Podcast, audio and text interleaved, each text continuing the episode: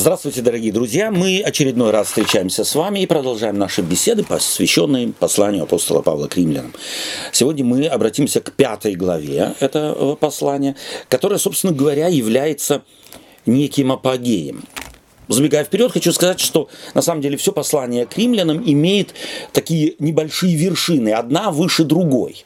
В восьмой главе мы столкнем, столкнемся с Джамалунгма, если можно так сказать, послание к римлянам, где апостол Павел воскликнет, что может отлучить нас от любви Божией.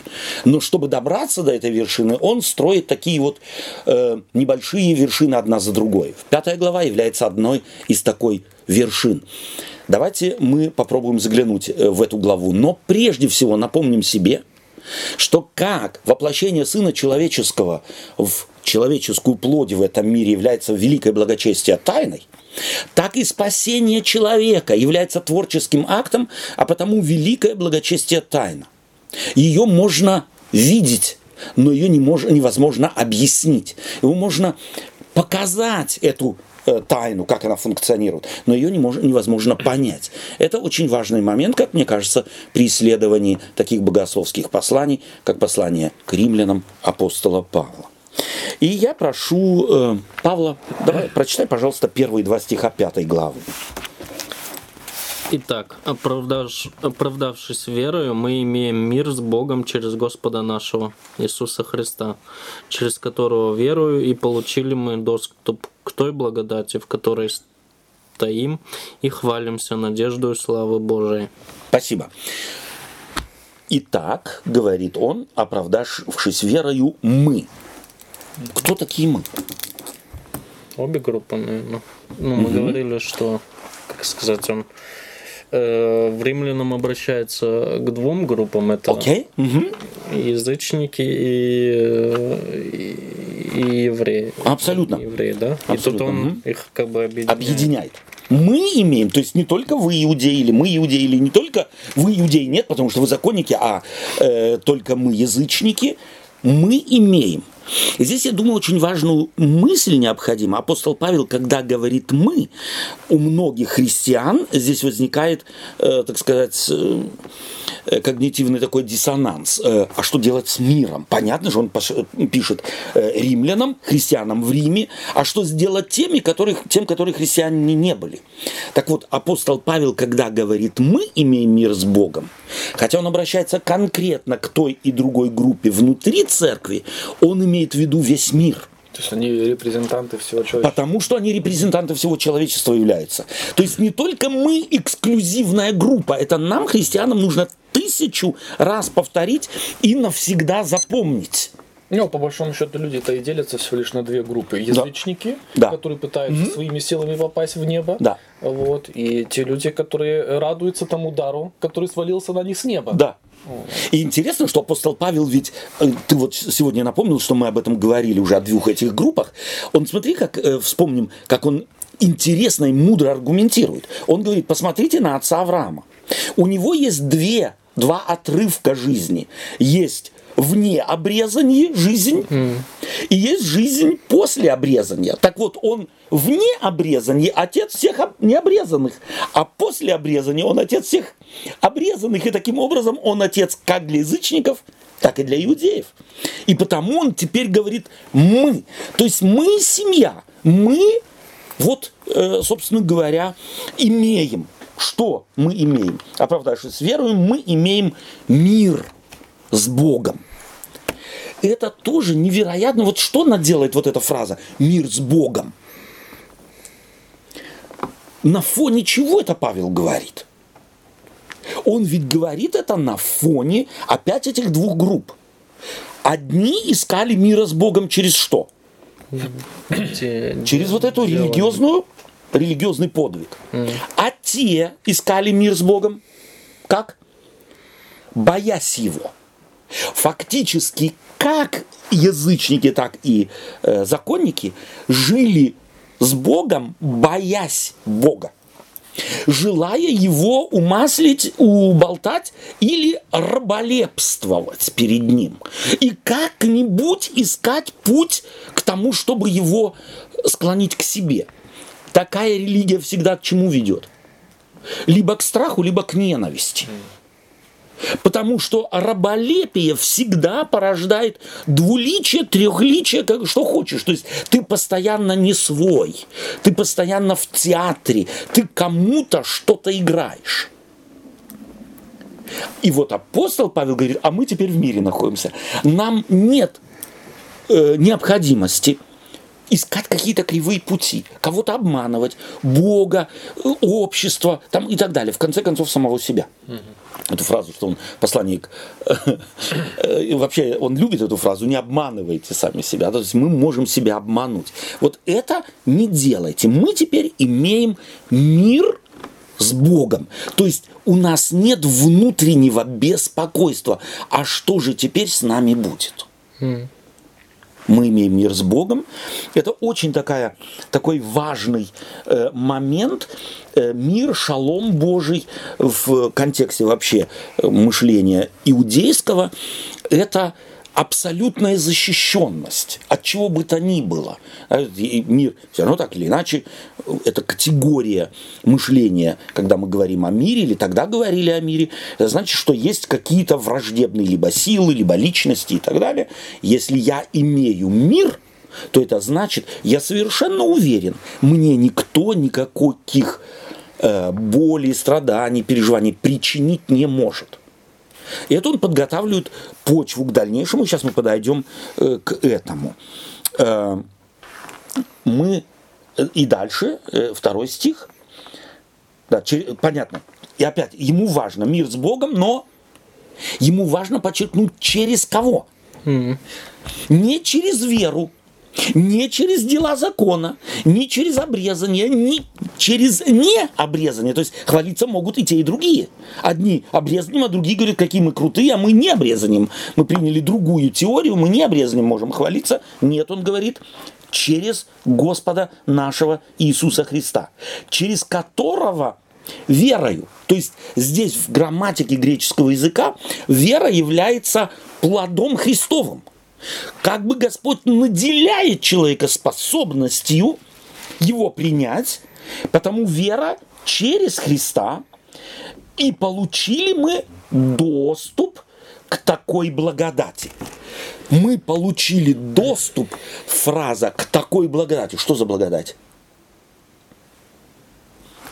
Прежде мы говорили в прошлой беседе, которая все покрывает. Mm.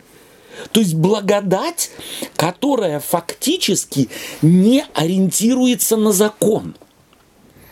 Закон требует наказать, наказать, наказать, наказать. Ты разбил, сломал. Ужас. А эта благодать что делает? Она покрывает. Она не убирает последствия моего там неуклюжего образа жизни и так далее. Она закрывает. Она закрывает глаза. Фемида апостол э, Павел, закон всегда связан с представлением римского права. А это богиня Фемида. У нее глаза завязаны, но у нее в одной руке весы, а в другой меч. А у апостола Павла это же Фемида. У нее глаза завязаны, но у нее нет ни э, весов, ни меча. Она одаривает всех благодатью независимо от того, как велико твое преступление. Но это преступление и не убирает она, чтобы сказать, а не было ничего. Нет, оно есть. Но я его не учитываю. Я на него не смотрю. Это э, взгляд апостола Павла на оправдание человека такая благодать. То есть это не какая-то дешевая благодать, это не какая-то только маломогущая благодать. Эта благодать может, она вот такая, она все может. И фраза «мы» получили мы доступ. В греческом языке э, слово это лучше было бы перевести мы представлены высокому кругу или высок, э, обществу, в которое мы бы так не попали. То есть мы имеем доступ в какой-то круг особых людей. То есть это, эту фразу употребляли, если, допустим, э, скажем так, человека не высокородного представляют, допустим, высокородным да, или там кня... маленького князька какого-то вводят в общество, скажем так, высшей политической там или какой власти, его представляют, и он теперь имеет доступ, его же представили. Вот это имеет апостол Павел в виду, и, и происходит подобное, иметь такой доступ, всегда вследствие благорасположения кого-то к тому, кому представляет такой доступ. Ну, когда... Заслужить такое невозможно. Как и сегодня, собственно говоря, вот это есть определенная группа лиц, вхожие, допустим, к тому или иному президенту. Да. Ну и он сам решает, Да. кого он хочет видеть да, Абсолютно. у себя. Да. А, Либо, если к нему кто-то имеет доступ, то тот может сказать, у меня есть интересный человек, может, стоит познакомиться. И если это получается, то тогда, но заслужить вот этого, получить этот доступ, быть представленным, он специально, как я понимаю, избирает это слово, невозможно. То есть, если тот, кому ты будешь представлен, скажет «не хочу», то никакие твои заслуги, ордена там и так далее, этого его нежелания не изменят в желание. Это тоже очень такой важный момент, как мне кажется, чтобы понять суть э, того, о чем Павел говорит. Э, к такой вот, или к то- той благодати, в которой стоим и хвалимся надеждой славы Божией. Здесь ничего не бросается в глаза. Мы хвалимся. Почему он вдруг здесь употребляет вот эту фразу «мы хвалимся»? Надеждою, славы. Потому что... Да, пожалуйста, Павел. Ну как отдельное значение. Ну, потому что до этого мы хвалились своими делами. О! И он показал в предыдущих беседах 4 главы хвалиться нечем. Никому нечем хвалиться. Да? Т- т- Третья глава, 27 стих. Где же то, чем бы хвалиться? Где? Нету, уничтожено под, так сказать, перед лицом Божиим. Ты не можешь найти в себе ничего, чем ты мог бы хвалиться. Или об Аврааме говорит, если бы Авраам, то есть Авраам мог бы хвалиться или там оправдаться, но перед кем? Ну да. Перед людьми. А перед Богом нет, не может. Таким образом, он что? Теперь все-таки почему он возвращается к слову, а мы теперь хвалимся. Стоим в этом всем и хвалимся.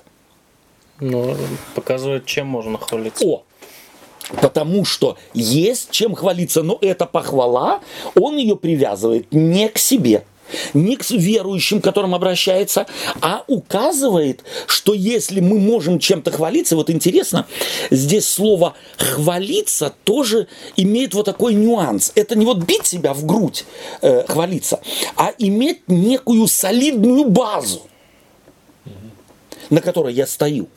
Почему? Потому что, скорее всего, так предполагают библейские исследователи, что э, оппоненты апостола Павла, вообще вот иудейское мышление, оно зациклено было на прочтении всех происшествий в твоей жизни в твою пользу или против. Есть, что бы ни произошло, если хорошее что-то, и ты богатый, и урожай хороший, и дети у тебя э, славные и так далее, значит, ты угождаешь Богу. Ты можешь чем хвалиться? Ты? Да, и, это и доказательство. мне кажется, э, подтверждение вашей мысли, эта э, э, логика прослеживается в молитве вот этого фарисея. Да. Да. Благодарю процентов. тебя, Боже, что я не такой. То есть видно, что у него это не просто всплеск эмоций, у него есть база, Да, чем он абсолютно. хвалится. Да? То есть Да. он выстроил, ну, так сказать, у меня и вот я да, тяжеловес. Абсолютно, Вот, да. И найди мне равных, да, и не, не то, что он там он, а, там скорченный это самое, либо та же, э, так сказать, та же линия, которую выстраивает апостол Павел в послании к Галатам, когда он себя представляет, каким он был до встречи со Христом. От семени Ве- Вениамина, восьмой день обрезан, по правде отеческой непорочен. То есть это вон какой тяжеловес. Да Здесь вообще кто может подступиться к нему, и вдруг это все разрушено, и, и, так сказать, он провалился в тартарары. На этот апостол Павел со всеми своими бицепсами э, религиозных, э, так сказать, качков всех. Нечем хвалиться. И все-таки есть. Чем? но совершенно никак ничем, что производит человек, что производит верующий, а что в нем производит тот, кто покрыл все, что он есть, все, что он творил сегодня, покрыл благодатью, покрыл и подарил человеку мир. Давай ли прочитаем со второго по, еще раз со второго по пятой стихи через которого верою и получили мы доступ к той благодати, в которой стоим и хвалимся надеждою славы Божией. И не сим только, но хвалимся и скорбами, зная, что от скорби происходит терпение. От терпения опытность, от опытности надежда. А надежда не постыжает, потому что любовь Божия излилась в сердца наши Духом Святым, данным нам. Спасибо. Итак, э, что делает здесь апостол Павел теперь в этом отрывке? Объясняет надежду. Объясняет надежду. Почему? Почему им это нужно? Ну, ну что, потому поняли... что это реалии жизни. Да, Надо да. уметь э, правильно с ними обращаться. Да. Ну. То есть люди, он-то в полемике находится. Люди те, которые имеют опыт законнический, вот это очень важно. Они фактически могли обосновать, вот в этой религии они могли свою позицию обосновать. Я держусь закона, я благословлен. Почему? Потому что если кто-то не был благословлен, то есть успеха в жизни не имел, то такова была запущен, таков был э, запущен механизм мышления, можно было сказать, значит, он что-то нарушает. А можно было найти человека, который говорил, я ничего не нарушил. Нет. Следовательно, всегда, когда неудачнику говорили, что ты Богу не угодил, тот, кто это заявлял, всегда был прав. И поэтому здесь нужно им показать, что все неудачи, которые у нас, так сказать, с которыми мы сталкиваемся, они нас не могут покачнуть в нашей уверенности, как ты говоришь, надежде. Нашу, наша надежда не зиждется на интерпретации удач или неудач в нашей жизни. Был урожай хороший или не был? Дети у меня умнички или нет? Супружество у меня э, славное или нет? По этим этим всем приметам я не могу судить о благодати Божией. Она не зависит от того всего, что происходит в моей жизни. Потому я ей и могу хвалиться. Она неизменна. Она не зависит от того, как я живу. То есть это Павлу было здесь невероятно важно сказать. Если бы угу. до этих эм, как они называются, до современников да. Лютера тогда да. дошло, то они не тратили бы деньги на индульгенцию. Абсолютно, абсолютно, да. Сэкономили бы. И немало, да, и немало. То есть мы хвалимся, вот мы хвалимся скорбями. Кто из людей ищет скорби? И вот интересно, мы хвалимся скорбями, и это в истории христианской церкви было это перевернуто. Слушайте, вот еще вопрос, извините. Да. А вот как было с фарисеями? Ведь понятно, что они же тоже люди были, да, и у них там были свои проблемы. Они тогда, получается, получается, это все как бы под ковер, чтобы, ну что, ну как, у Божьего человека же не может быть скорби. Совершенно верно. Да? То есть это да. как бы все за... Э, завуалировано. завуалировано. То есть вот это двойно, да? двойное лицо, то есть okay. двуличие. uh Я никогда никому, если я благословен, ну все видят, я благословен, то есть у меня не валится все как у Иова. А если проблема есть, то они только знают узкий круг. Узкий да? круг. uh Ну и есть э, джентльменский агримент, так сказать, джентльменский договор. Ага. Э, ну, мы Свои, друг друга понимаем. Сдают, да? Мы свои не сдаем. Ну, да, Ты знаешь, э, uh у меня сын наркоман, ну это же, наверное, только мы, да? Ну, да. Э, и, и так далее. Э, вот такие вот вещи. Угу. То есть на самом деле язык, законничество всегда двулично. Угу. И это двуличие оно всегда имеет, так сказать, две стороны. Я показываю только мою блестящую, наполированную сторону, угу. а другую сторону моих нужд, проблем, страхов, переживаний я об этом не рассказываю. И это ведь ужасный ад фактически, да, где я не могу жить как у меня жизнь складывается. Мне постоянно нужно на каждом шагу перестраховываться, где ему что сказал, чего не сказал, кто что услышал, не услышал и так далее и тому подобное. Чтобы мой, моя вот эта вот вавилонская башня моей праведности, не дай бог, не свалилась от какого-то 0,5 э, баллов э, землетрясения. И нужно постоянно охранять, что постоянно нужно подпирать. И поэтому и это апостол Павел понял, опять-таки понял он почему. Он что надуть я могу кого угодно, в конце концов в свою, в свою ложь я начну верить. Но одного ты не обманешь. Есть тот, кто видит сердце человека, читает мысли человека. От этого ты ничего не скроешь. И потому фактически его апель, вот его зов, его проповедь к тому, что сдайте же все свои позиции, которые вы так выстроили э, в ваших глазах, только они такие удивительно стройные и, и красивые. Это все шкафы скелет, со скелетами. Открой и посмотри. Да. Это очень э, правильно ты именно подметил, и потому смотри, он говорит, а мы хвалимся и скорбями. Никакой фарисей, никакой законник никогда никакими скорбями не хвалился. Почему он может хвалиться скорбями? Да потому что это показывает, меня они не, не могут выбить из колеи, на которую, на этот фундамент с меня, э, меня с него никто не снимет. Мы хвалимся и скорбями. Мы хвалимся и неудачами. Почему? У него эта логика очень интересная. Да? Он, он в послании Галатам говорит, потому э, Господь всех заключил в неверии, чтобы тем выше была его благодать, его слава. Так и здесь. Скорби только нам показывают, какова сильна, как, как сильна Вообще, благодать. Э, вот, да, этот текст, как бы, ну, мне кажется, традиционно, он ну, понимается так, да, что как бы надо в любой ситуации всегда быть позитивным, и даже если тебе плохо, да, да, да, хвались. Да, да, да. Вот это традиционное неправильное понимание. Абсолютно. Потому что да. речь не идет о нашем не о действии здесь не идет действии, речь, а о позиции. Да, да а Жена. идет о спасении Божьем, да. что никакая болезнь, никакая неудача, никакой кризис в твоей жизни, какой бы он разрушительный не был, не может поколебать спасение Божье в отношении тебя. Абсолютно. Да? Абсолютно. То есть в этом плане вот этим я хвалюсь, что независимо, что бы со мной случилось, угу. и это спасение, которое мне однажды Богом подарено, он не заберет назад. Абсолютно. Да? Именно это, да. вот эта стабильность, абсолютная стабильность, да. это Божье дело. Да. А Божье дело дело, кто может разрушить. Вот именно. И поэтому разницы нету, куда я в тюрьму попаду, или рак меня сложит, да. или инсульт меня да. убьет. Именно Какая разница, да? да? Благодать. От чего-то всем нам нужно будет когда-то да. умереть. Да? Вот. Поэтому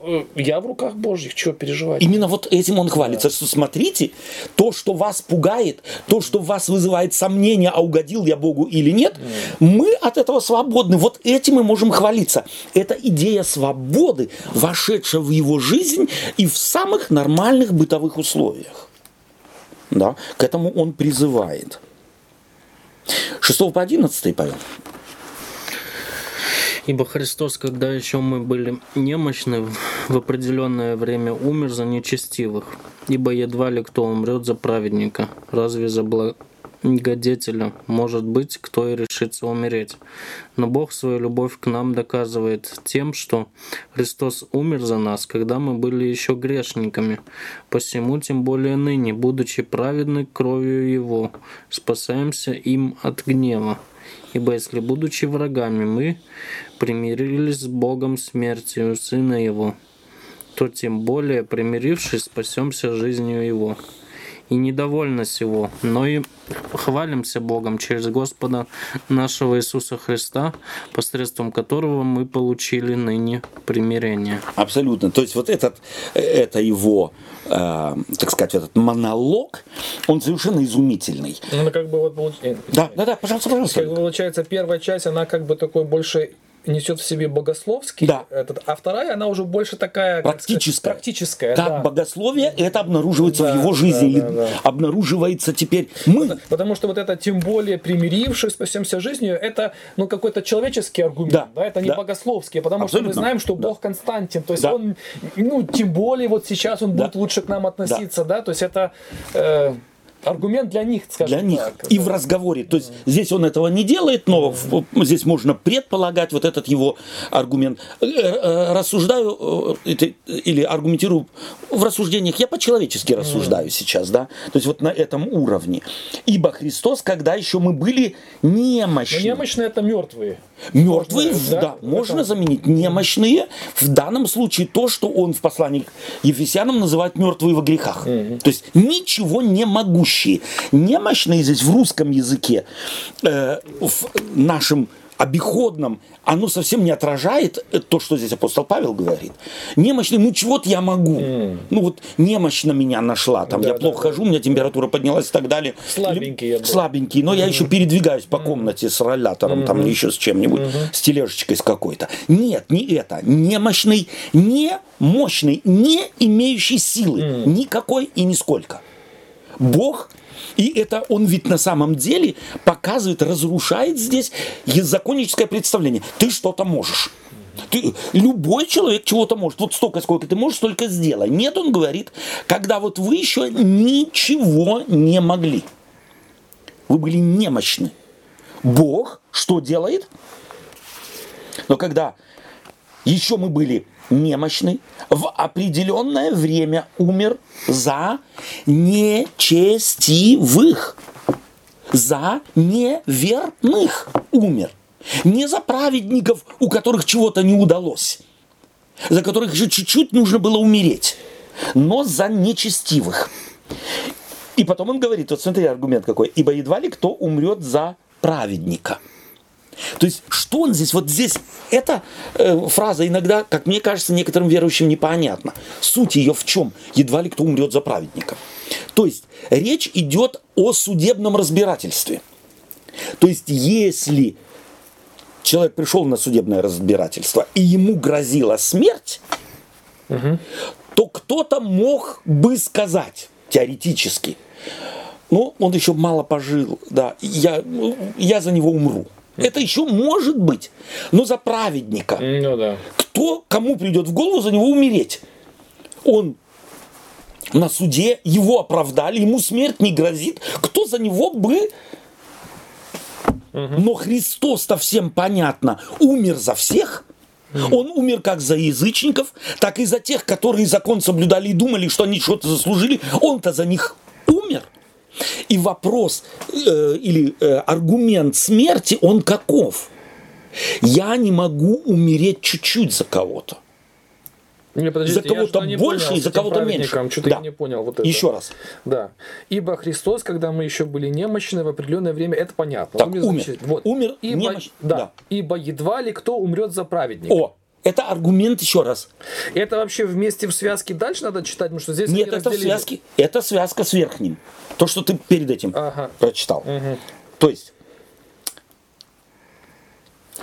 ибо Христос, когда еще мы были немощны в определенное время, умер за нечестивых, ибо едва ли кто умрет за праведника. Но я это понимаю так, что зачем за него умирать, если он и так... э, Совершенно верно. не- Если он Ну, безгрешный. это вообще за аргумент, я вообще не понимаю. Опять, э, попробуй объяснить. Если ты сейчас не понимаешь, то, Да. скорее всего, и наши слушатели не понимают. Представь себе судебное разбирательство. Да.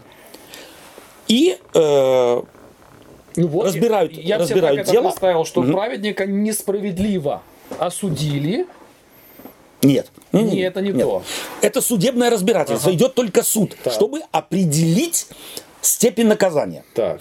Вот если степень наказания определили, преступнику сказали смерть, он должен умереть, Да. то теоретически возможно, что кто-то скажет, ну давайте, там уже по каким уже это самое, пусть он живет, но я за него умру, вот за, этот, за это его преступление, Окей. пусть не умрет он, но умру, е- умру я. Мама, папа, брат, кто угодно. Теоретически возможно. Практически нет, но это другой вопрос. Да.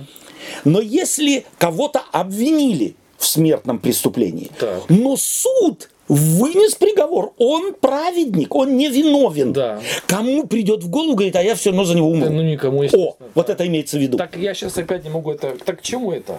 К тому, что если Христос умер, Да.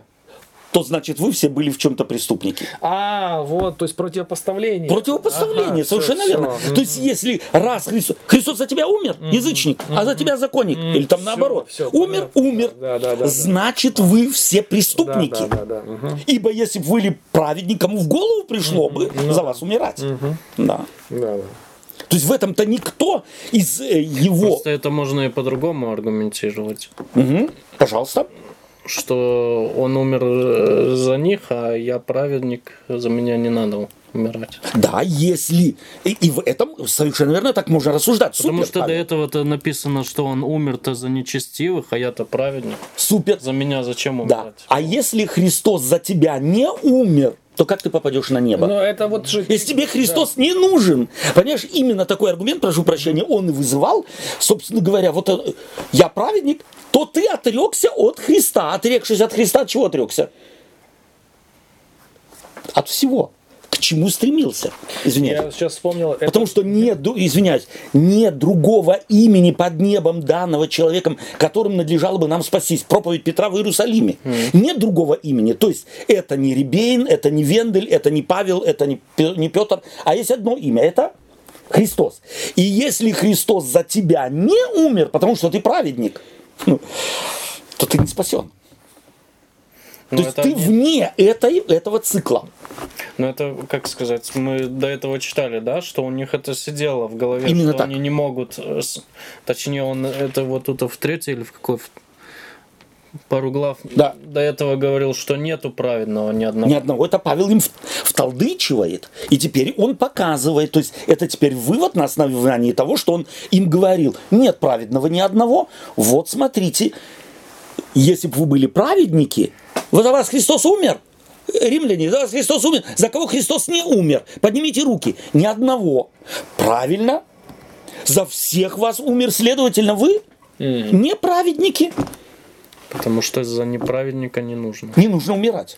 И я извиняюсь, у тебя было Не, это. да, я просто хотел дополнить, что вот это слова Христа ведь нездоровые имеют нужду во враче. Это то же самое. А то же самое. То да? же самое. Чего, чего приходить к врачу к здоровому? Да. да? А если он Или к пришел, здоровому приходить к да, врачу. если он пришел, значит он пришел к больным. Да. И теперь, но Бог свою, теперь тот же аргумент, который э, он в шестом стихе, ибо Христос умер, когда мы еще были немощны, теперь он повторяет его другими словами. Но Бог свою любовь к нам доказывает тем, что Христос умер за нас, когда мы были еще грешниками. То есть мы – это все. Здесь нет ни одного в вашей церкви, я не себя причисляю, кто мог бы сказать, а за меня Христос не умер.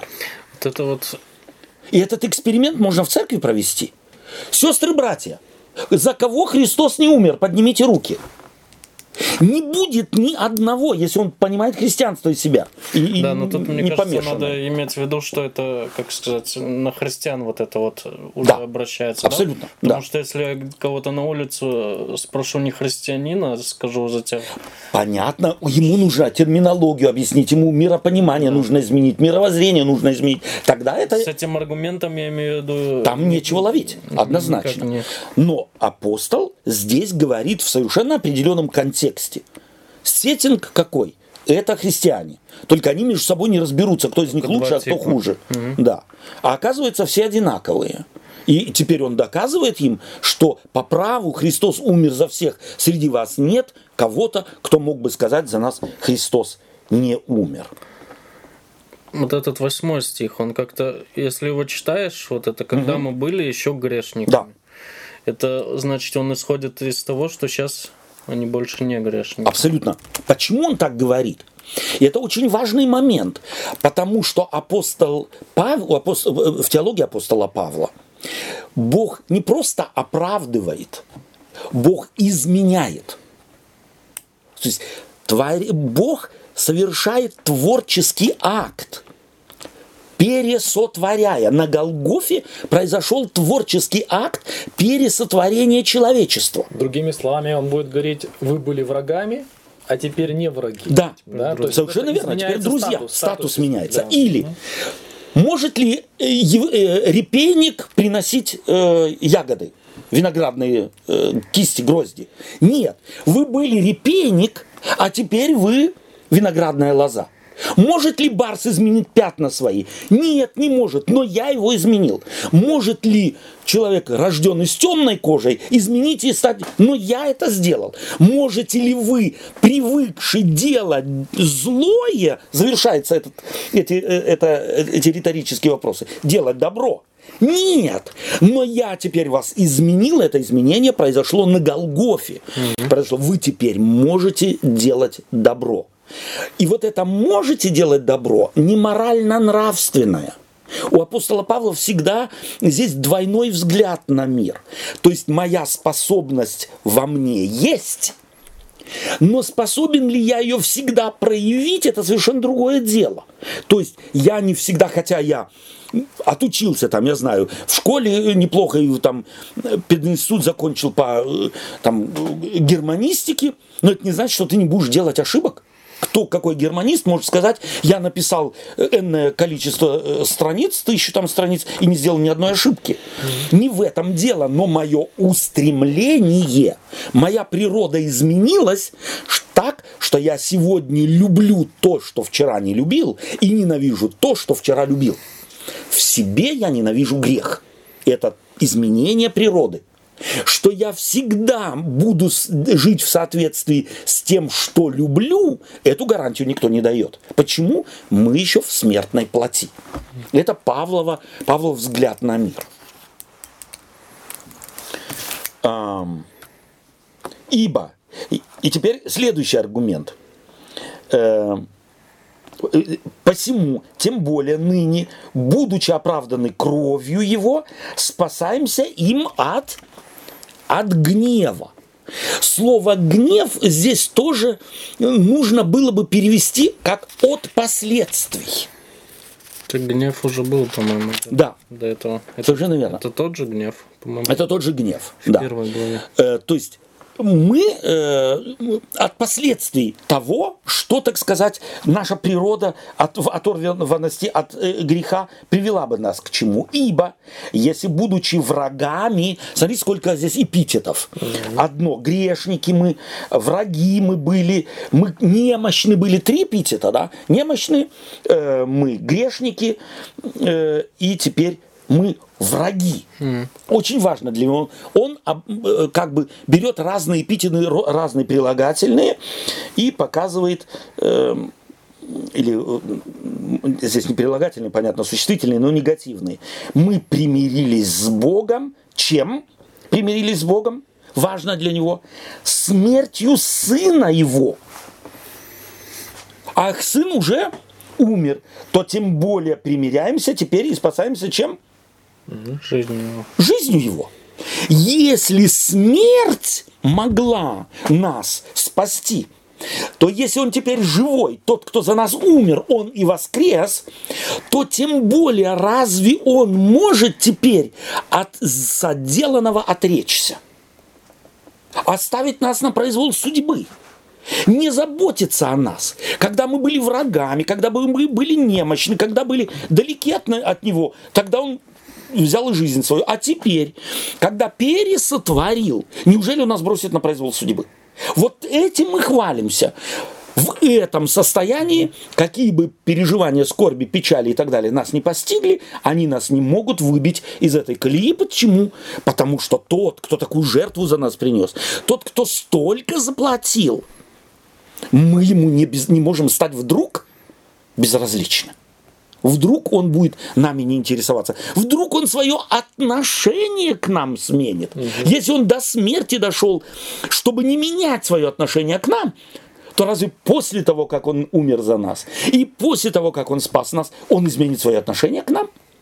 Это, собственно говоря, однозначный такой э, положительный вывод, конечно, нет. И потом он добавляет и недовольность его. Этого еще недостаточно. Mm-hmm. То есть я остановиться не могу. Я должен говорить дальше. Хвалимся Богом, через Господа нашего Иисуса Христа, посредством которого мы получили примирение. То есть мир. Вначале он начал, мы получили мир. И не только мир в смысле обещания, а еще и примирение. Это больше. То есть здесь произошел некий подписан некий договор. Мы примирились, мы только не договорились, мы не будем друг друга стрелять, мы примирились, мы стали друзьями.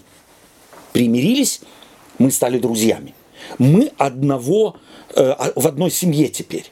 У нас есть общие, общие точки соприкосновения. Мы друг, друг с другом живем, нам не надо отгораживаться друг от друга. Ни Богу от нас, ни нам от Бога. И нам не нужно ему строить какие-нибудь э, праведные рожицы, чтобы он был доволен. Почему? Да потому что мы теперь можем перед ним жить, он-то знает, каковы мы. Да. Очень, э, по моим представлениям, такой сильный, э, сильный аргумент. Э, может быть, еще хотелось бы мне вернуться коротко, но Бог свою любовь к нам доказывает тем, что Христос умер за нас, когда мы были еще грешниками, еще раз к этому стиху. Э, это аллюзия на обхождение Бога с Авраамом. Чем Авраам заслужил зов Бога к нему? Ничем. То есть Авраам жил и жил себе язычник. И Бог вдруг проявил к нему интерес. Ничем. То есть здесь апостол Павел видит так сказать, отношение Бога к Аврааму, и теперь во Христе отношение Бога к людям одинаковым. Как тот ничем не заслужил интерес Бога к нему, и зов к нему, и союз с ним и так далее, так и мы, теперь вот мы, мы ничем не заслужили благосклонность Божию и его смерть за нас. Ничем. Но вот это, э, если я не ошибаюсь, есть такое в иудейской традиции, и, во всяком случае, mm-hmm. мнение такое бытует, что якобы вот Авраам Э, он нестандартно мыслил, угу. да, будучи язычником, все равно он как-то вот думал, ну что за ерунда да. какая-то, угу. да. То есть это вообще истории из пальца высосанные, они не имеют под собой никакого серьезного подтверждения. Абсолютно. Потому что если да. мы так аргументируем, то все-таки получается, Бог смотрел, смотрел и остановился все-таки да. на Аврааме, с ним да. легче работать, да. у него и, уже мозги более и ты знаешь, Вот это в Мишне можно найти, да, эти, эти традиционные рассказы об Аврааме, mm. но это уже после вавилонские сказки, mm. Да, mm. народные, так сказать, сказать, то есть любой герой, народный герой, обрастает какими-то mm. деталями. Mm. Да? Посмотрите на Лютера, посмотрите на э, там, Кальвина у каждого, там это самое свой, посмотрите на э, Владимира Ильича Ленина, еще в э, mm-hmm. бытность советскую, он был самый человечный человек, да, то есть человечней вообще нет. Сегодня, когда снимаем, так сказать, э, завесу мрака, которым окружали, то все понятно становится. Так и здесь. Mm. Герой народный герой обрастает какими-то подробностями. Но они не библейские. То есть нигде мы не найдем в Библии хоть одного аргумента, который Бог приводит в пользу того, почему он Авраама избрал, или почему он избрал Израиля. Напротив, он говорит, вы не меньший, вы не лучший, вы последний, вы маленький народ, но я вас избрал. И сравнивает с девочкой рожденной, у которой еще и пуповину не отрезали, если, и выбросили да, на свалку. Если уже спекулировать, то как раз больше можно склоняться к тому, что как раз вот точно Авраам уж ничем не выделялся, чтобы никто не сказал, а ну понятно, Совершенно что его выбрал. Совершенно верно. Mm-hmm. Вот в чем справедливость Божья? Mm-hmm. Справедливость Божья, что он ищет падших, mm-hmm. самых оставленных, и из них что-то делает. И это на фоне вообще мира понимания того времени, Боги только с тем якшаются, кто что-то делает, кто чего-то достиг, кто в традиции шаманов стоит, и у него у нас вон какие, так сказать, знаменитые шаманы. И я в их традиции стою. Понятно, что со мной Бог напрямую общается. А вот с тем там, ну, только начинающим, первым там и так далее, там можешь забыть все. Вот этого в Библии нигде нет. Никто не может похвалиться тем, что он чем-то заслужил избрание. Посмотрите, последние будут первыми. Адам с Евой какими в цепочке творения созданы? Первые. Последние. Последние. А. а стали угу. первые. То есть имена дают они. Первые. Э, первым родился у Евы с Адамом кто? Ну, Каин. Каин. Каин. А о ком говорят как о праведном? Mm. О последнем. Давид стал царем. Вот это подробно расписано. Приходит пророк и говорит, увидел первого, увидел второго, увидел третьего. И думает, вот он, а вот, а вот он. А потом дошел до седьмого. И потом только спрашивают, а все ли дети здесь? Оказалось, последний стал первым? Иосиф. То есть все эти примеры показывают, что даже не начинайте додумывать, почему я выбрал того Абсолютно. другого, вы все равно всегда ошибаетесь. Всегда. И эти ис- библейские уже теперь истории показывают, что вот этот миф об Аврааме, каком-то особом язычнике, он просто народный миф, рожденный в, в законнической среде иудейского народа, которые додумывали и таким образом бетонировали и, так сказать, это вот такое вот откровение у какого-то равина. А знаешь почему? Ну, то есть это не серьезно, типа, отец великого народа, и как бы ничего особенного, ничего особенного не было. сделал, Да, что да. это за... Да. И если контекст всегда законнический, то такие аргументы нужны. Без них ты не обойдешься. Да? Авраам был лучший из язычников, всем понятно. И кто станет возражать? Почему? Потому что не поняли они в то время еще особенность этого Бога. Ну, тогда и получается Корнилию тоже не потому, что он лучший из язычников, Бог него послал. Абсолютно. Просто вот так история рассказывает. Вот так рассказывает. Бог захотел вот ему открыться. он Но это не означает, что он был лучший из Да. язычников, которые жили в том городе. Абсолютно нет. Абсолютно нет. То есть, и обрати внимание, что все, что о Корнилии говорят, говорит кто? Ангел говорит, Дух Святой Петру говорит, или кто говорит? Его слуги о нем. Что А ш- еще будут О, рассказывать. э, что могут слуги рассказать о своем господине? Плохой, ужасный и так далее. И все его уважают и так далее. В ближневосточном контексте чего ты будешь говорить о твоем господине?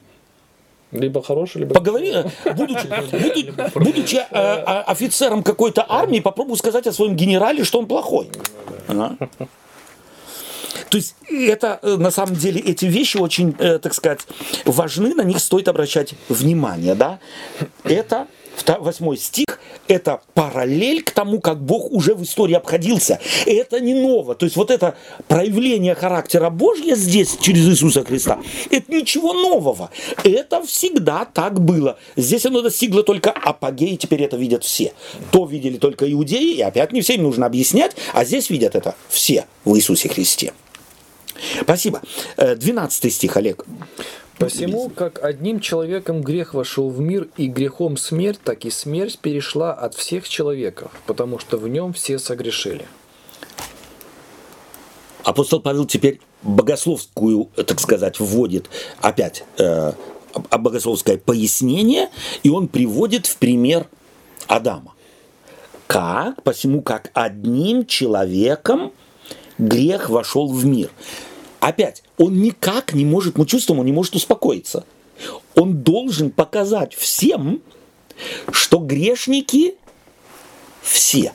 То есть вот тот аргумент, который ты э, привел, что можно ж по-другому говорить, э, то есть я праведник, и за меня не надо умирать. Христос за меня не умер. Да? То есть он хочет сказать, даже тот, кто так думает, потому что по плоти-то не все были от, Авра, а- от Адама, а- Авраама, прошу прощения. Но от Адама все, точно все. И от Адама все какую природу получили? греховную. И вот праведность Божия для апостола Павла здесь обнаруживается. Кто из людей после Адама хотел родиться в грехе? Кому-то выбирали? Кто-то выбирал? Была у него возможность сказать, а я не хочу родиться в грехе моего предка.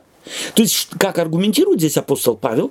Он аргументирует категориями тогдашнего мира, в котором отсутствовало право на индивидуальную позицию. Вообще, э, э, вот в этом ситуации грех, он как и закон, да, всех поместил вот в эту тюрьму смерти. Абсолютно, Да, то да. есть ты был заключен, закрыт, Да. да, и все.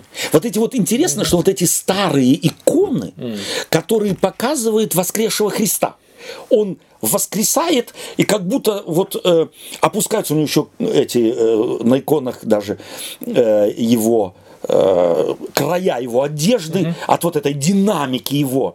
Это самое, как бы взвиваются и раскрываются гробы. И он подает руку Адам. Да, то есть совершенно изумительно, вот стоит их посмотреть, э, с, э, э, воскресение Иисуса Христа, вот эти старые проповеди, ведь в картинках они потом стали иконами, а для людей, не умевших читать, так пояснялось Евангелие. Вот так весь род человеческий находится там, внизу, в смерти, в аду, и вдруг приходит кто-то и открывает этот, так сказать, а- а, ад, и подает руку Адаму, а подав руку первому, э, вот этому первому Адаму, он подает руку всем потомкам его. То есть спасает всех. Это одна из, э, э, я даже не знаю, кто автор этой иконы, но и не имеет значения, но совершенно изумительная икона, которая в сути своей однозначно пункт евангельской проповеди о спасении, сказать, могла изобразить, и человек, видя, мгновенно мог понимать, о чем идет речь. С ним мы выбрались оттуда. Благодаря там каким-то поискам мы, мы нашли путь, э, тайный путь выхода из ада. А Господь, ну ад, понятно, здесь образ смерти, а Господь нас избавил. Итак, теперь апостол поясняет из истории опять Тары. Он возвращает, ему важно, ему же нужно проаргументировать все, что он сказал. Чем? Теперь приходит аргумент Тары. Это история Тары. Адам согрешил, и все стали грешниками и смертными. Это параллель. То есть как одним человеком приходит грех. Есть некая закономерность, хочет он сказать, и понятно, что в нашем индивидуалистическом обществе это не, не аргумент, но в то время человек всегда мыслил себя либо частью клана, либо частью там деревни, либо частью всего народа. И потому он легко, эм, и потому, кстати, в еврейской, э, в еврейской традиции и дедушка, и прадедушка мог называться отцом внуков и правнуков. Это довольно часто, э, так сказать, э, и делается в в родовых вот этих э, э, списках, как смерть вошла во всех человеков. Нет исключения. Вот здесь это аргумент тем, которые говорят, а я не согрешил, я праведник. Если бы ты был праведник, ты бы не был бы смертен. А так как ты смертен, то ты праведник, то ты не праведник. Потому что в нем все согрешили. Следовательно, Христос умер за всех. И теперь читаем, э, так сказать, 18 стих. Давай прочитаем 18 стих. Мы сейчас перескакиваем? Да, или как? да, перескакиваем. Ага. Ну, Посему, как подберем. преступлением одного всем человекам осуждение, так правдою одного всем человекам оправдание к жизни. О, он теперь ставит против, против, про- против первого Адама, через которого смерть пришла в мир, он ставит второго. Кто этот второй Адам? Христос. Он по той, по той же закономерности, по какой смерть пришла в мир, он приносит в мир Жизнь. жизнь. Очень логичные, логичные аргументы, богословские аргументы, но базируются они однозначно на Таре. Это ему теперь важно, что это не его теория, не из его головы, а это можно обосновать э, Тарой. И 19 стих. Ибо как непослушанием одного человека сделались многие грешными, Здесь многие неверно переведено, имеется в виду все грешными, так и послушанием одного сделаются праведными многие. многие, тоже все.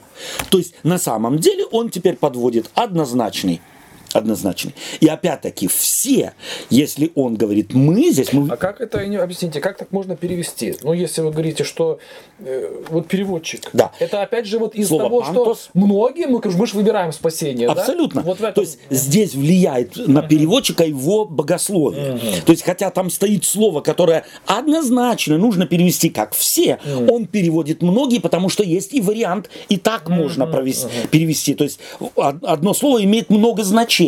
И он в соответствии со своим богословием переводит, ну за всех нет. Да? То есть мы здесь мы чувствуем, как окрашен перевод в богословие переводчика, который никак не мог себе представить, что апостол Павел имел в виду именно то, что надо иметь в виду. Потому что у него явно мешает ему понять то, что имеет апостол Павел в виду, его богословие. За всех Господь не мог умереть. Да, вот э, такого, Хотя, такого не хотя до бывает. этого э, пишется, что смерть не за не выборочно выбирала, Да. а всех накрыла. Абсолютно, да, Да? да. Это же вот одни, э, это же игра, э, Одна- так сказать, да, но, да. но все равно здесь э, он Совершенно использует верно. многие, да? да, да, да. Посему как преступлением одного всем человеком, а здесь вдруг многие. Здесь логика переводом нарушается, а на самом деле логика должна быть та же самая. 19 прочитали и 21 стих, Олег, будь любезен. Дабы как грех царствовал к смерти, О. так и благодать воцарилась через праведность к жизни вечной Иисусом Христом Господом. То есть здесь объяснения не нужны, то есть он устанавливает так сказать, э, цепочку логическую. Один Адам приносит смерть, второй приносит жизнь, и он показывает на этих двух, так сказать, углуб, углубляя этот принцип, э, показывает, как это функционирует. Эм, Давайте прочитаем э, теперь с 13 по 17, э, Павел. Будь любезен. Ибо и до закона грех был в мире, но грех не вменяется, когда нет закона. Однако же смерть царствовала от Адама до Моисея, и над согрешившими подобно преступлению Адама, который есть образ будущего. Но дар благодати не как преступление, ибо если преступлением одного подвергались смерти многие, то тем более благодать Божия и дар по благодати одного человека Иисуса Христа преобраз... э, преизбыточествует для многих. И дар не как суд за одного согрешившего, ибо суд за одного за одно преступление к, к осуждению, а дар благодати к, опропо- к оправданию от многих преступлений. Ибо если преступлением одного смерть царствовала посредством одного, то тем более приемлющие обить- обилие благодати и дар праведности будут царствовать в жизни посредством единого Иисуса Христа. Супер. То есть вот эта цепочка его логическая мне невероятно, э, невероятно нравится. Давайте мы ее последовательно посмотрим. Ибо и до закона грех был в мире. То есть прежде всего э, он показывает, что была было время, когда закона не было. Но грех был в мире. Почему это можно определить, что грех был в мире? Потому что люди умирали. Да. Грех был в мире.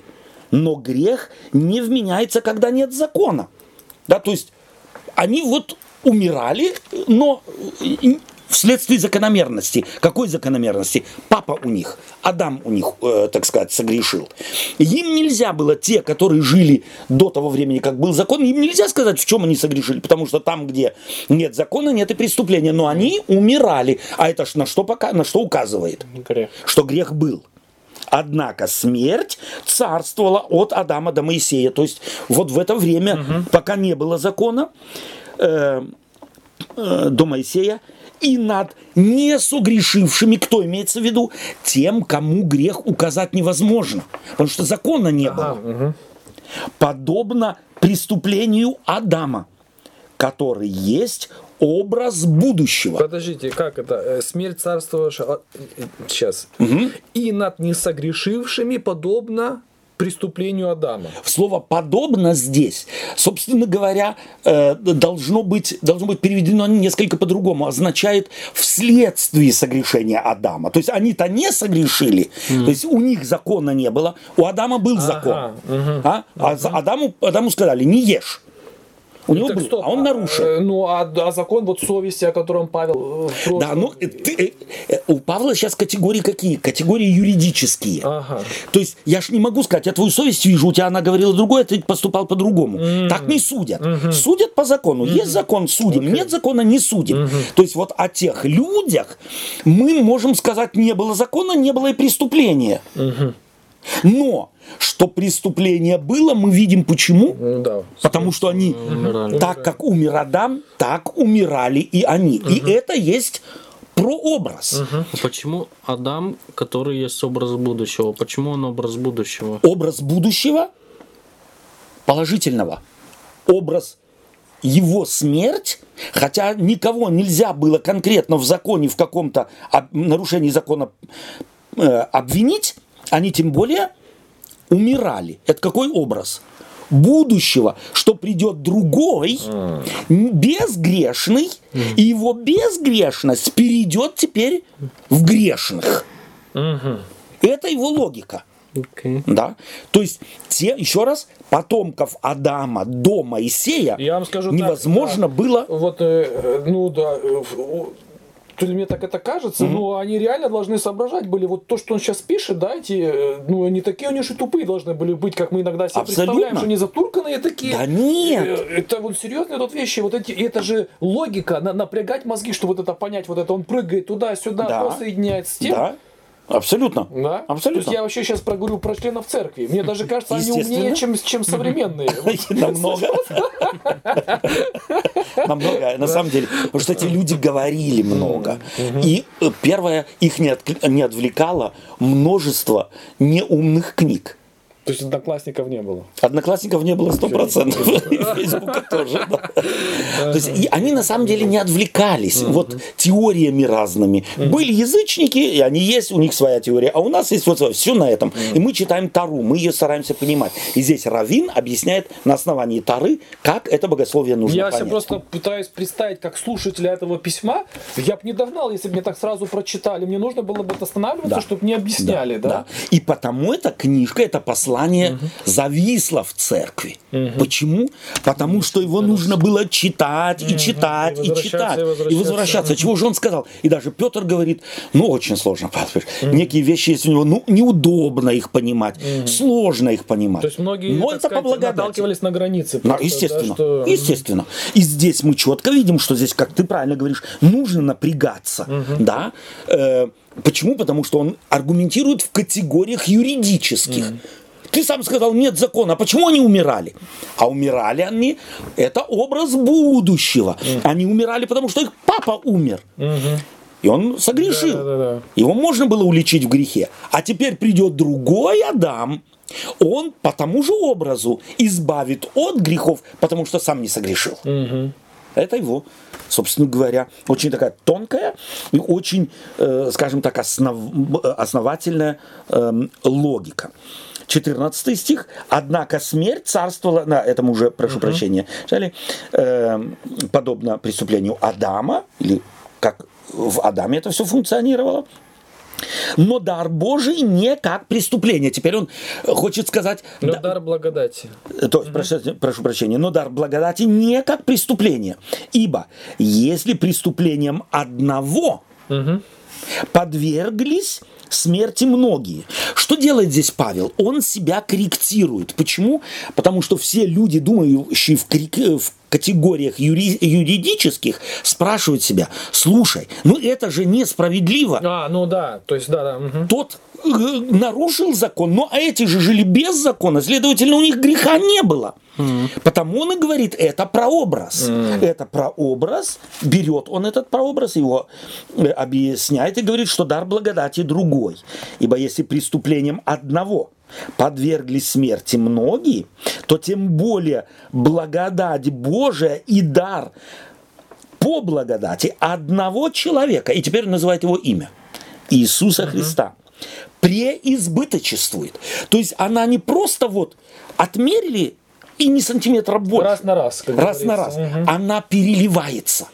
Не как у, у Адама. И почему? Потому что жизнь со смертью сравнить невозможно.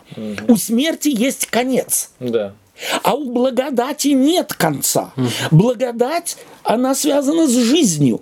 То есть в этом-то и суть, собственно говоря, Бог не мог человека создать не вечно живущим, Совершенно потому что верно. это противоречит его, Его- сущности, его его, природе, благодать не имеет границ, Абсолютно. а потому жизнь, если он дает жизнь, то она будет вечной, Бесконечно. бесконечна. И саму, сама жизнь наполнена. В смерти ты ничего не имеешь. Да, да. А вот дар благодати преизбыточествует.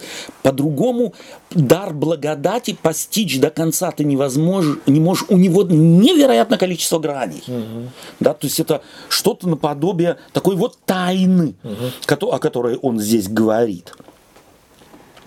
Э, И потом он в 16 стихе, и дар не как суд, заодно согрешение. Опять в юридических категориях. Человека всегда нарушил, сделал ты одну ошибку, тебя за эту ошибку судят. Тебя не будут никогда судить за, за то, что ты сделал бы, если бы. Или еще послезавтра сделаешь.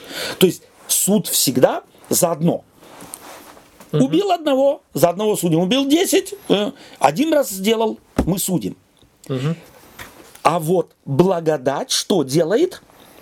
Она все грехи сразу уничтожает. То есть как бы суд сразу тебе дает такую индульгенцию на всю Абсолютно. жизнь, да, что Ты ты Слушай, свободен. Да, ты свободен. Ты свободен от Ты всех еще, не раз, долгов. ты еще не раз накосячишь, Да. но И вот это очень важно. Оно у многих христиан не функционирует. Почему? Если они я согрешил, это дешевая благодать тогда получается. либо дешевая Да, благодать, да. либо они говорят, если я согрешил, я отпал от Христа. И отпал от Христа. да. И теперь мне что-то нужно, чтобы опять вернуться.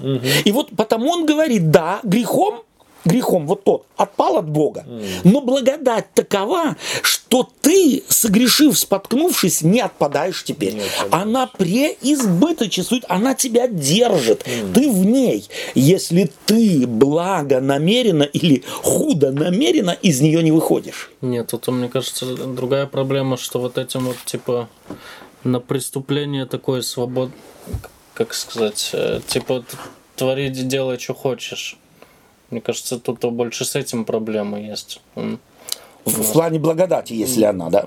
Я не Да, совсем если- тебя пойму. Но что Не- люди аргументируют, если так, как вы рассуждаете, что, а, ну так получается, М- можно делать, что хочешь, но что тебя благодать все равно всегда оправдает теперь. По Все равно уже логике, все, как я уже Все оплачено до все конца оплачено, жизни. да. пошел убивать и там, я не знаю, делать все, что хочу. Нет. Нет, он совершенно в других Но категориях. мы вырываем из контекста тогда, Да. получается, Да. по- послание к римлянам. Да. И дар не как суд. Он только что говорил о том, что э, и дар э, благодати не как преступление. Ибо если преступлением одного подвергли смерти многие, то тем более благодать Божия и дар по благодати одного человека, Иисуса Христа, преизбыточествует. Он показывает, что все равно он Иисуса Христа Адаму никак не, не хочет сказать, это один в один.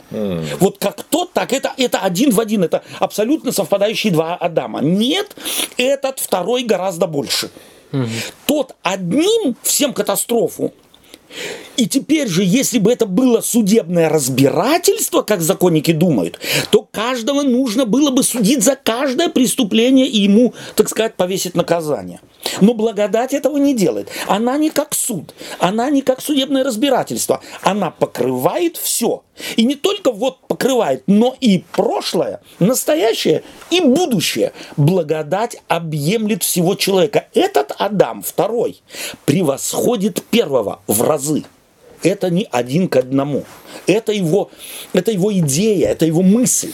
Почему? Потому что христиане, и нам нужно понимать, что христиане, он говорит с христианами, которые связывают свою связь с Иисусом Христом и с желанием жить благородной жизнью, жизнью соответствующей тому статусу, в который ты введен. Помнишь, мы говорили только что, что вот э, человека могут ввести в определенный круг. Если тебя в определенный круг ввели, ты что, будешь себя как Чукча вести?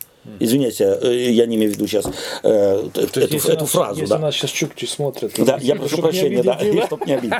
Да, то есть, как, как не, это самое, как бездомный какой-то. Нет, ты будешь, так сказать, стараться соответствовать. Это скрывается за этим, за этим его аргументом, тем паче, что тебе-то проще на все. Как ты будешь относиться к тому судье, который тебя теперь не судил, а покрыл все и говорит тебе прошлое, настоящее и будущее. Все, мы не судим, я тебя принял. Да, или Бог тебя принял через, через него. И давайте прочитаем эм, 20, 20 и 21 стих, Олег. 20 21. Закон же пришел после, и таким образом умножилось преступление. А когда умножился грех, стало преизобиловать благодать. Дабы как грех царствовал к смерти, так и благодать воцарилась через праведность к жизни вечной Иисусом Христом Господом нашим. О, то есть здесь, в принципе, ставится точка. Закон же пришел после. Он продолжает мысль, которую он в четвер- в 14 стихе э, это самое обозначил. Он приходит после, и таким образом умножилось преступление. То есть не преступление не в, не в количестве и не в качестве э, преступление умножилось. А как только появляется закон, мы начинаем различать, то есть закон, помните, мы говорили, его назначение каково? Выявлять грех. Закон появился, То и мы в- В вздрогнули. темноте ты ничего не видишь. Совершенно а, верно. Когда свет за это, то... Ты начинаешь видеть, что на самом деле творится. Мы- Преступление увеличилось, в том смысле, что и мы его стали замечать. И, э, и это э, До этого просто умирали. умирали. Теперь. И не могли объяснить, почему. А теперь мы видим. А когда умножился грех, что стало преизобиловать?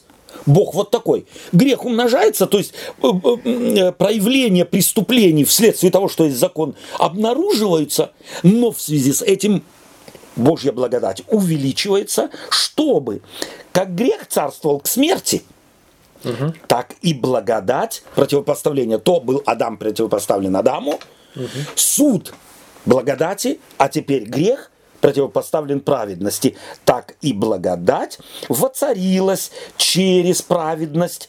Какую, чью? Здесь нужно воп- обязательно поставить вопрос. Чью праведность?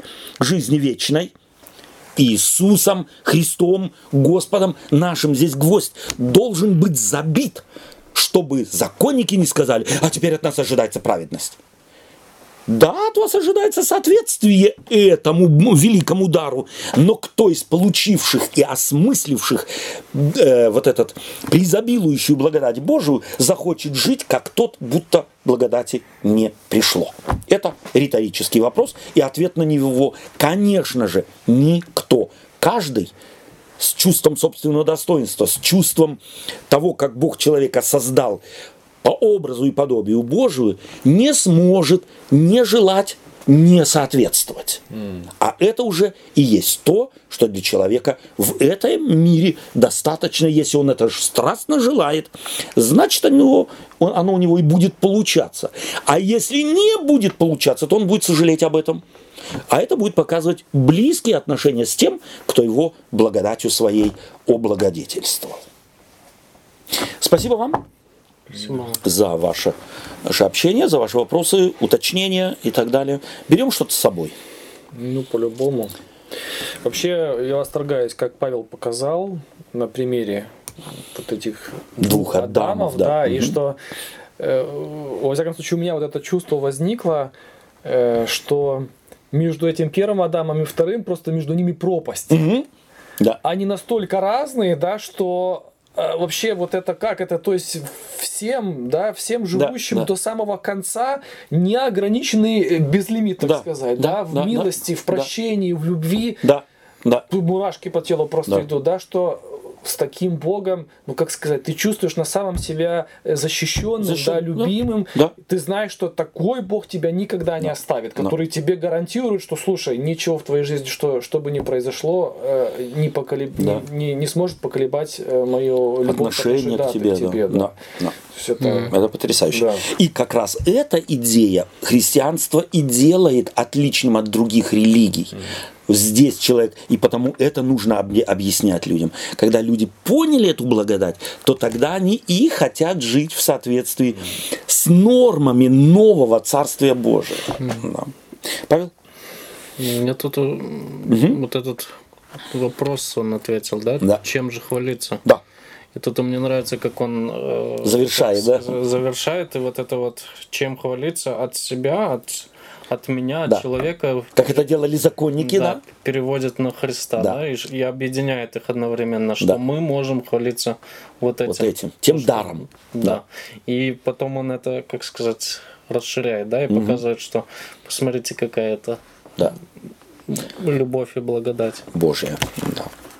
Спасибо, Павел, спасибо, Олег. Спасибо вам за общение с нами. Желаем вам Божьего благословения.